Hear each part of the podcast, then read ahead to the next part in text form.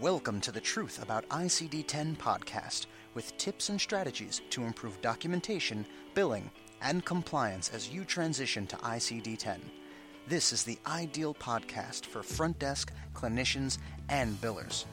For more information and to get your free ICD 10 book, please visit www.truthabouticd10.com.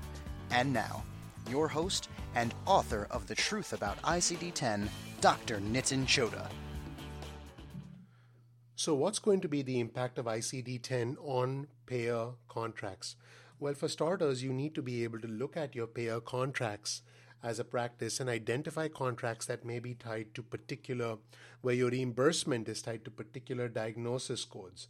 The fact is, you need to contact your payers to identify if there's going to be a change in your existing contract because of the switch from ICD 9 to ICD 10. You've got to set aside enough time to maybe renegotiate your contracts and, more importantly, uh, educate clinicians and educate billing staff about the change to the contract. Now, most, in fact, all contracts so far have been based on the ICD 9 terminology. With the switch to ICD 10, all the payer contracts will need to be reviewed because there's a high likelihood, like I said, that they might actually change significantly, and uh, and there need to there needs to be an adjustment on the side of the practice. Now, the reason for the adjustment in the payer contract is simply because ICD 10 codes are a lot more specific. In fact, the payer is going to expect you to document with a much higher level of granularity, with a much higher level of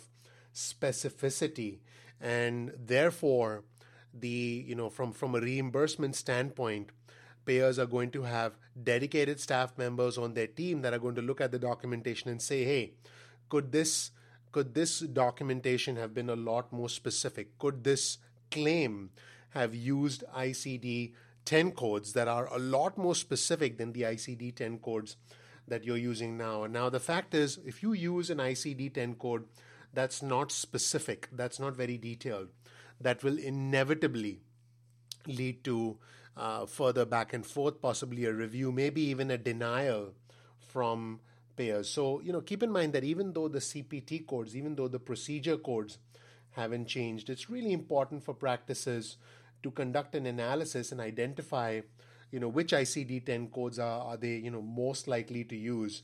And it's really important, again, to, to take a close look at your payer contract to identify whether your contracts are actually tied to specific diagnosis codes. Because the fact is, once ICD 10 codes are implemented, you're going to need to set aside a lot of additional time to review the contract, to perhaps, like I said, renegotiate the contract, and then decide how you're going to approach documentation, how you're going to approach the kind of patients that you work with for that particular payer.